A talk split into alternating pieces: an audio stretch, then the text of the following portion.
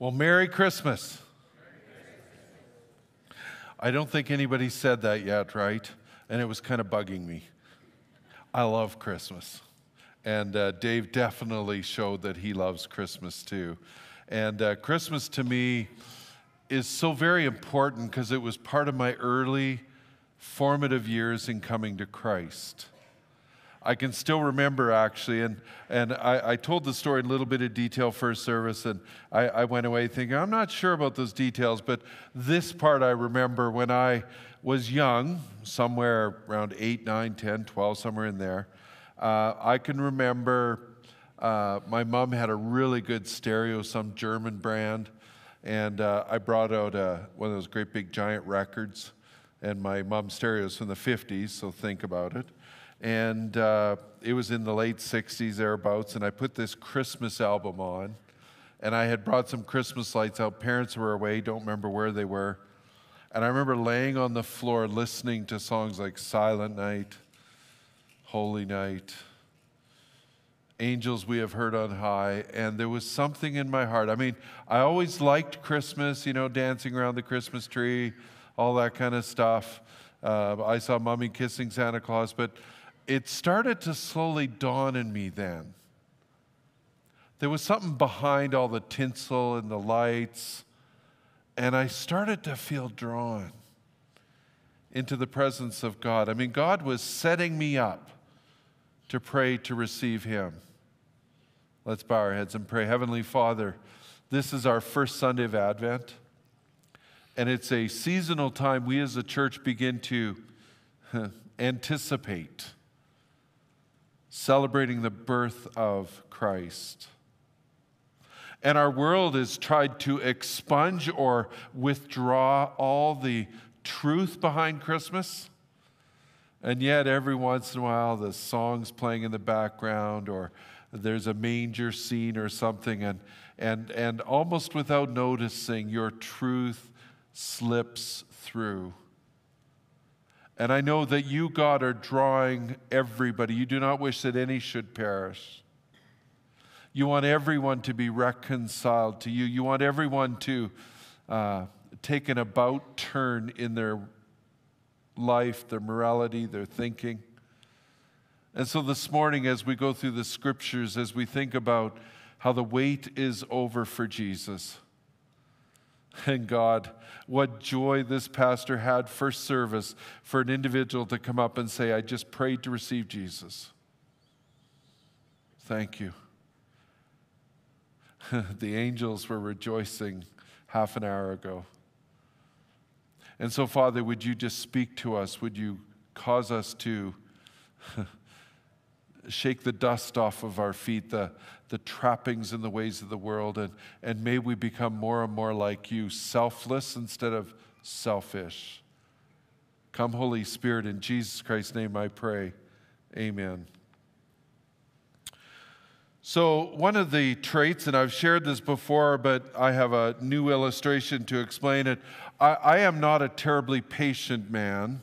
And I don't mean that I'll go buy a car on credit. I don't mean I'm impatient and will go hugely into debt. That's not what I mean. But when I finally decide that something maybe is okay for me to buy, I just can't wait. I mean, about two months ago, I started talking to my wife that I needed a new watch. And uh, she let me talk, and she knows I like to think through things with my mouth. And uh, I, I had thought we'd finished the conversation, but unfortunately we hadn't, and I found that out later. So, about two weeks ago, I went out and bought myself a new watch. I brought it home. I just had it sitting in our bedroom, and my wife looks at it and goes, What's that? And I said, It's my new watch. And she goes, What have you done? And I said, I bought a new watch. She goes, It's almost Christmas. She goes, I'm going to put it under the tree. No, isn't that mean? She was going to wrap it up and put it under the tree, but she hadn't got around to it. So two weeks passed by. I saw it sitting there, saw it sitting there. I saw it sitting there. So on Thursday, she was out working already, and I hadn't gone to work yet. I opened the box up and I put my watch on. And it took her about a day and a half to notice. And I remember when she noticed, she looked at me and said, What have you done? Can't you wait for anything? And I said, Oh, but I so needed the watch, and I sold the other one already, and I, I need something on my wrist. So I wasn't sure this morning because I shared with my wife I was going to say the story this morning. I wasn't sure this morning what I would wake up with a naked wrist or something on, and I'm glad to say it's still on my wrist. But she threatened that it might not be there by tonight. But I just can't wait. I mean, when there's something good and exciting coming, I just can't wait. I remember waiting for my wedding day or, or waiting for my baptism or, or waiting for, and you can fill in the blanks. I don't know if you're aware how long people waited for Jesus to come.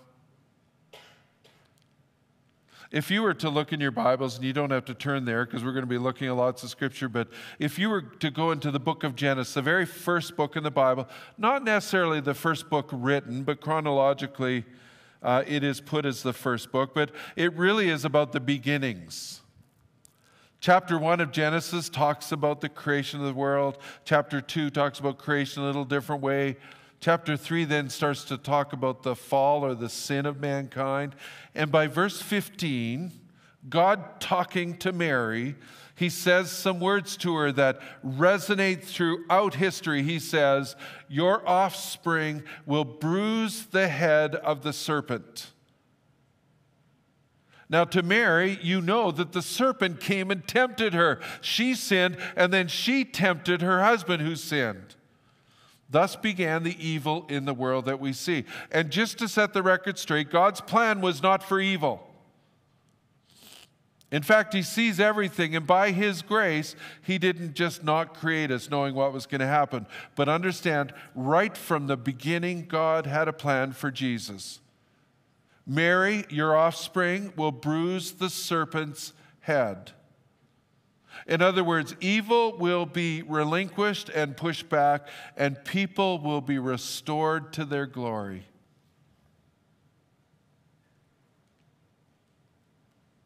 That happened thousands of years ago. I mean, it's been 2,000 years since Jesus' birth, but it was probably close to 3,000 years since Genesis 3. It was actually 400 years. And, and depending who you read, the book of Malachi, the very last book in the Old Testament, some say Nehemiah was the last book written, but Malachi chapter 4 you start to see some prophecies and some more rekindling. I mean, going through the whole Old Testament, that bruising the serpent, it keeps showing up. My daughter Shaylin wrote Isaiah 9. I mean, over and over, and some would say anywhere between 300 and 600 times, whether the Old Testament prophets are talking about Christ's second coming, whether they talk about his birth and his death, whatever it is, three to 600 times. It's woven into the fabric of time. So, for 400 years, prophets were always prophesying. God's revelation was being revealed. The Old Testament was written and pieced together. Then silence for 400 years, from Malachi to the birth of Jesus. Let me read the last words, the last prophet recorded from God before Jesus was born. Malachi chapter 4, verse 5 says, See, I will send the prophet Elijah to you before that great and dreadful, dreadful day of the Lord comes. He will turn the hearts of the parents to their children and the hearts of the children to their parents. And here, listen carefully. Or else I will come and strike the land with total destruction. There is a very strong reason why Jesus came. If Jesus didn't come, our holy and righteous God, who is tolerating sin in the world right now, and we're going to go through that, our holy and righteous God, I mean, God holds everything together in order and in purpose and in time. And when there's this random agent doing its own thing, going its own way, not letting God be God, you can imagine the nuclear explosion that's been happening how the world has come unraveled, how, and we know from the scriptures that originally lions and lambs laid down together. We know from Scripture that when the end times come, the lions and the lamb will lie down together again. The lions won't be eating those lambs anymore. Oh, a little side note from all this. I took up the challenge a few years ago that I would read one chapter in the book of Luke every day in December until the 24th. If you didn't know, there's 24 chapters in Luke. So this morning I'm reading Luke chapter 1. And an angel comes to visit Mary to tell her she's about to give birth. And the angel quotes this passage. In all my research this week, somehow it eluded me, but God, in his beauty, I mean, I'm reading it this morning because I, I, was looking at Malachi chapter 4. God in His beauty. In my devotions, I read Luke chapter 1 and I, I read this quote and I go, That's really cool, God. And God's going, I just wanted to show you. I, I just wanted to work out circumstances in your life that, that you know I'm here and I'm in charge and I'm with you as you preach this morning.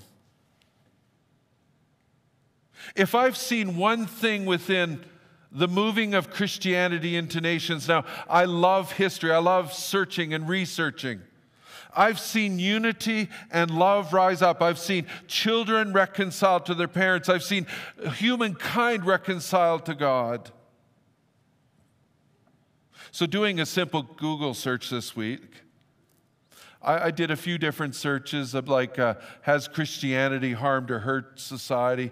And you get all these atheist pages that claim that Christianity is the scourge of the earth. It's judgmental, it's evil. Now, now, you have to understand, I'm the Star Trek guy. I watched Star Trek in the 60s to lately, and Star Trek struggles with this all the time. You know, their first directive is they'll never interfere in a society. And often in the society, they would even show this kind of Nazi kind of society. No, Captain Kirk, he wouldn't intervene. Or you see this society that has a whole different set of sexual morality. No, Captain Kirk wouldn't intervene. But one starts to understand that God has placed in the world laws and principles like gravity, what goes up must come down, or whatever it might be. God has also put moral, moral imperatives in place. He's created you and I, and He's created us to operate in a certain way. And when we begin to operate outside of our parameters, it brings destruction. God isn't trying to be mean to us. God isn't this judgmental old man that's ready to smite you. God loves you desperately and He knows what your DNA is made of. He made you.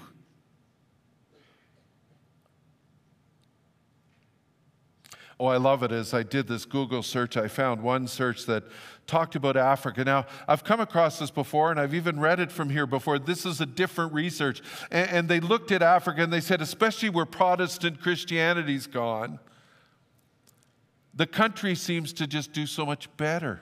Individual freedoms rise, women rights rise, all these great things happen. And then this article tried to go on to explain they, they thought, well, it's because individuals are more important and people are being nice to each other. And I sit there and go, people, there are some laws in the world. And when God enters in, and when God corrects, when God redeems, when God heals, when God changes your, your motives and your, who you are, uh, things are just unbelievably better. And whole nations rise up and blessing comes down.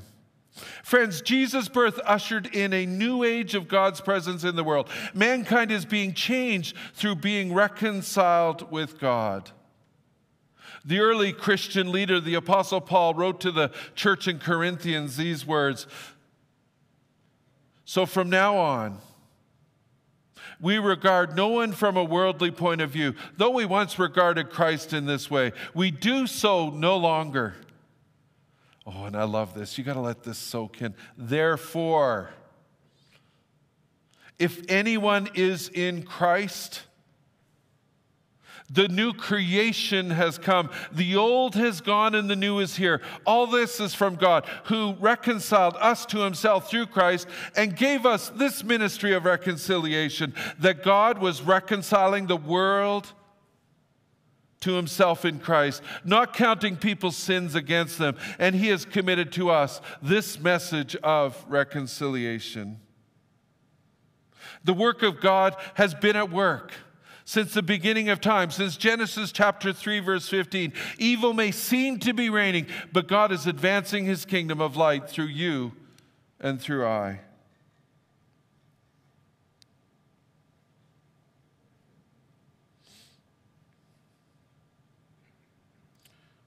I marvel at Christmas now. Driving to church this morning, hearing Away in the Manger and Silent Night and a few other beautiful Christmas carols, my, my heart was propelled back to my beginnings as a follower of Christ. So, what is the truth about evil? Uh, why is it so prevalent around? Why, why do so many us come to church? Uh, we even hurt each other still. We have, we have soul wounds, we have pains, we have unforgiveness, we have anger, we have. Ooh.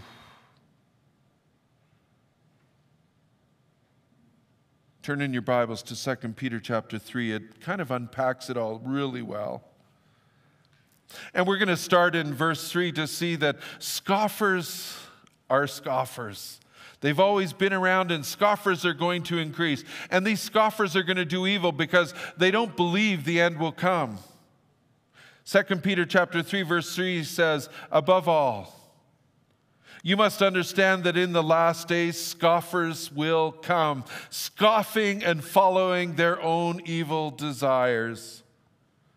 They will say, Where is this coming he promised? Ever since our ancestors died, everything goes on as it has since the beginning of creation. But they deliberately forget that long ago, by God's word, the heavens came into being, and the earth was formed out of the water and by water. By these waters, also the world of that time was deluged and destroyed. By the same word, the present heavens and earth are reserved for fire, being kept for that day of judgment and destruction of the ungodly. Many years ago, I worked in a juvenile detention center, and because of that, I had to take a lot of courses, and I began to discover some emotional mental disorders that are about. And some of those disorders, they cause people to not actually think about consequences. I know those with born with fetal alcohol syndrome, that becomes a real challenge for them. That part of their brain, and, and some would argue that teenage males have the same struggle, struggle but I'm not going to go there. That frontal part of your brain that thinks that, that teenage males, they have a really high death rate because we did, I did the craziest things. I can't believe I'm alive. But I would argue, according to Scripture, I think we all have this disease called sin and sin has caused a lot of us to not think about the consequences in our life. We have the belief that nothing happens to those who are evil or do evil. And those who are Christians, we've fallen into this, I'll, call it cheap grace idea. And don't get me wrong, I'm not saying we have to work for our salvation, for that was bought and paid for Jesus at the cross. But we get to say, oh, God is love, He's forgiving, and I'll just keep on sinning. It's okay. And I want to tell you that is not God's plan for you. He has changed you, He has transformed you, and He wants you to understand and become to understand who you are in Christ and to start to live it. Most in this room believe doing evil has consequences, yet there are scoffers who do not, even within our midst. Their pain, their greed, or their rough experiences have convinced them that evil is normal and it's okay. As I was driving to church this morning, I was going past Costco Light. I was going across the main road heading north here. I got stopped right at the red. It turned red just as I got there. I get so frustrated with that light. In fact, somebody from the city works in the ch- works in the city, comes to our church, and he said, "Yeah, we're finally going to get control of that from uh, Alberta Highways, and we get to kind of fix the timing." And every time I go to it, I go, "Oh, it's not fixed yet. I'm sure of it." So I already had my teeth on edge, even though I'm listening to these wonderful Christmas carols. My heart's being warmed. One of my pet peeves in society is when people are selfish and self centered. And it shows up in the driving, and I've shared that a few times. So I'm sitting there, and the light advance comes on, and I'm going straight, and people start going like they should. And I could see this guy coming, and I could see that my light was about to turn green, and he was going to try to cut me off, and I could tell that. So when my light turned green, I put my foot right in it, and I lit up my wheels, and I just went. And I remember looking at him as I went, he was mad. And in my head, I went, It was my right. I was allowed to go then. You can't be mad. And one of the problems is I have this dash cam now that records everything I say, so I'm learning to keep my mouth shut. but you know, God doesn't even let me off of that. He goes, You know, I've been recording it for a long time. And I'm like, And I've heard everything you've said. In fact, I hear everything you think. So I get to the next light by Canadian Tire. And I kid you not, I'm just relaxing and I'm, ooh, it's green. This, this is awesome. It's always green and it turns red. Like, I had never, I don't know what happened to the amber. Oh, well, I think God orchestrated it. And so the light turned red. I had to almost skid to a stop. And all of a sudden, I get this thought in my head Do you think there's consequences to sin? And I'm going, thinking about the sermon, going, Well, yeah, of course there is. And then I get this thought, What did you just do at the last light? Well, I exercised my rights, I said back. And God said, Really? And I thought of Isaiah 53. He was led before the shears. Even though there was no guilt, he took the sin that he didn't deserve. I started thinking about the scriptures that say to consider others more important than yourself. And all of a sudden, I get this image that the car that was trying to go, he had a pregnant wife in the back that was in labor. And I don't know if it's true, but I was going, oh, I'm so sorry, God. And God goes, See, there's consequences to sin. Oh, by the way, I had an empty spot in my illustrations. I was stressing about it last night, and God said to me, Don't worry, there's one coming tomorrow. I had no idea it was going to be me. But you may ask yourself, when is evil going to stop? You see, God is holding back his judgment. Verse 8 goes on to say, But do not forget this one thing, dear friends. He's being really friendly to you now. With the Lord, a day is like a thousand years. You see, God has his timing, purpose, and plan. And to us, it may seem like forever, but with the Lord, a day is like a thousand years, and a thousand years are like a day. The Lord is not slow in keeping his promises. Some understand slowness. Instead, he is patient with you. Amen. He's so patient with me. And let me point out that when Satan guilts you, he does it in a condemning manner. You're an idiot. You're stupid. You're useless. You should just die. I can't believe you just did that at that light. When God talks to you, He convicts, which leads to repentance, which leads to life.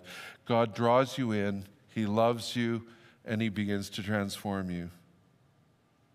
Instead, he is patient with you, not wanting anyone to perish, but everyone to come to repentance. Do you understand the implications of this? The implication is that I might have something bad happen to me because we live in an evil world. I might get cancer and die. In fact, there's a pretty good chance that if Christ tarries, that I am going to die. In fact, Scripture says that the seed needs to be put in the ground. And when that trumpet blows, the dead in Christ shall rise. This is where the world's at. And God is holding back his wrath. I have a lot of loved ones. I have some neighbors. I have people I know that haven't come to Christ. And yes, does evil drive me crazy? Yes. Do I get bitterness and unforgiveness in my heart? Yes. Do I do things at lights that I shouldn't do? Yes. I long for Jesus' return. I, I cry out with the book of Revelation Come, Lord Jesus, come. But God does not want anyone to perish, but everyone to come to repentance. I'm so glad God's patient with me. Oh, let's read on, for the end will be sudden, and this is a little bit of motivation. Verse 10 But the day of the Lord will come like a thief. Oh, if you went in the 70s, you saw those movies, A Thief in the Night, scared us all to death. The heavens will disappear with a roar, the elements will be destroyed by fire, and the earth and everything done in it will be laid bare. Sounds pretty bad. Since everything will be destroyed in this way, what kind of people ought you to be? You ought to live holy and godly lives. As you look forward to the day of God and speed its coming, Oh, if you read scriptures and study scriptures, you start to understand that how we speed its coming is sharing Jesus, both to our neighbors, to people in Alberta, to Canada, and across the world. And as the Brames were highlighted this morning, I went, oh, there's a couple. I keep forgetting they're on their path to the mission field. I mean, I think that makes about eight or 10 couples eight or 10 people anyway that are on their way to the mission field from our church in the last five or 10 years. I am so pleased that God is using us. For we are speeding the coming of Christ, for God does not wish any to perish That day will bring about the destruction of the heavens by fire, and the elements will melt in the heat. But in keeping with this promise, we are looking forward to a new heaven and a new earth where righteousness dwells. So then, dear friends, since you are looking forward to this, so then, dear friends, since we are looking forward to this, and you're going, oh, I kind of like my life right now. So, you, dear friends, since we are looking forward to this, make every effort to be found spotless, blameless, and at peace with Him. I am so excited about the set free coming up at the end of January. We've had about 60 people go through set free in our church. And even if you've been through Neil Anderson's Freedom in Christ, you know what this feels like. And as the advertisement said, it's a reset opportunity. Okay, you might say, okay, Pastor, I'm all in. I, I, love what you're saying. This is my heart. And you may ask again, why is evil still free, though? And almost anticipating that, the writer of this passage begins to explain to us that the Lord's patient means salvation for you and for many. Verse 15 says, Bear in mind that our Lord's patience means salvation just as our dear brother Paul also wrote you with wisdom that God gave him. Now, I wrote down an illustration to bring this home, and I, I didn't want to say it because I've said it before, and God said, I don't care. The people get bored with you, and that doesn't matter. They got to hear this. This is from your heart. Now, when I was in uh, about grade 8, 9, uh, my uncle, my mom's only living relative, so it's my, my mom's brother, my uncle, he got lung cancer. I remember hearing the news, and he used to live with us now off and on again. He finally got married, straightened his life out a little bit. Things were going well. He got lung cancer. It wasn't looking good, but he went through chemo. Uh, by a medical miracle, it went into remission. Five years later, five years later, I'd heard that he had cancer again. So I was graduated from high school and I decided to go down to Vancouver and visit him. And I remember sitting down as he told me the story of his cancer returning, and I was just so overwhelmed. But there was something else I noticed in the living room, and there was all these cards with doves on them. Now, I either thought he got involved in a cult or something weird was going on. And so I asked him, What's with the cards? And he said, with tears in his eyes, he said, I've met Jesus and I'm born again. And I said, So what the card's about? He said, I got baptized last week. And then he looked at me and said, I know you're religious. Are you in a cult or what are you in? And I said, No, Uncle, I'm born again too, and I just got baptized two years ago. And we rejoiced together, and then we wept about his cancer. And I was thinking to myself, well, this is so great. God's going to heal him again. He's going to live with his two young boys forever here, and it's going to be great. Six months later, he was dead died of cancer. I remember being upset with God. And I've told you this part before. I cried out to God and I said, Why would you do this? And I wasn't really good at hearing God, but I remember the very clearly the thoughts came to my mind. I gave him five more years. And I went, Oh. You see, this is the heart of God. He does not wish that any should perish. But there is a natural consequence to sin that is about in the world. And yes, you have come to faith. This isn't about your salvation. But if you keep on sinning, if you keep not being who you are in Christ, there are natural consequences that will come about. Not to mention, Even despite whether we personally sin, the sin in the world has caused the lions to eat the lambs. It's caused human cells to reproduce wrongly. It's caused our environment to go kind of screwy and weird. That doesn't mean we should abuse our world. Don't get me wrong. I'm making a huge presumption here this morning. I'm going to presume something that what I've been talking about makes sense to you. I believe some of you that are here this morning maybe have never asked Jesus into your heart. And I believe this morning God is going to change your life. I also believe some of you who are followers of Christ, you have actually felt the searing pain of your own sin. And listen to me carefully Jesus did come after the long wait and God is patient for many to be saved. And the waiting for healing of your soul and being reconciled to God is over. And I'm going to make another presumption that I believe God is calling some of you to repent. It's not the condemning. If you're getting condemnation, that's not from God. If you're getting this gentle, loving, hey, You've been kind of off track. You got a lot of dust of the world on you. You've been greedy, selfish. You've been cutting people off at lights. Please stop doing it because I keep sinning. Quit cutting me off. God wants to touch your soul.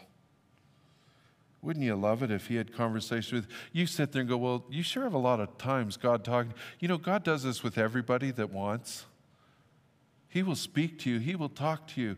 Oh, and please be in the Word of God. Read your Bible, it is the most powerful way to hear from God. And this is the first Sunday of Advent. Jesus has come, and Christmas Day is coming, and His birth was in due time. But I want to tell you, this morning is your time oh, the new heaven and earth is going to come, but there will be judgment coming, and there is consequences of sin. Therefore, live your lives holy. Be who you are in Christ. God, friends, is patient, but let's bow our heads and pray. Heavenly Father, there may be some this morning here that completely get what your word has proclaimed. They understand how they've been saved, they've been redeemed, they've been transformed. They understand who they are in Christ, and they are endeavoring each and every day to live that way. I heard words yesterday from somebody who said to me, uh, Life just kind of gets in the way sometimes, and, and I haven't been going to church. I've been doing my own thing. I, have been kind of hearing God now and again, but, but God has not been the center, and I need to change that. And there's some here this morning, they need to make some changes. They need to understand that the misery they're feeling can be turned around. There are some here this morning that have not yet prayed to receive Jesus Christ as their Lord and Savior. There are some here this morning that need to uh, say, Yes, I am a sinner in need of a Savior. I confess my sins and I repent of my sins. I, I turn around and I want to pursue and be a follower of Christ. God is calling you. He does not wish that any should perish. So, Heavenly Father, as we sing this last song, let the words be clear from you. May we hear your voice. May we receive your Holy Spirit. May we live holy lives. May we walk who we are in Christ. May we discover who we are in Christ. May we quit living by the world. Even, even sometimes we think, oh, I got my rights. But we're still being selfish. Let us turn from selfish to selfless, just like you showed us, Jesus. In Jesus Christ's name I pray. Amen. As we sing this last song, um,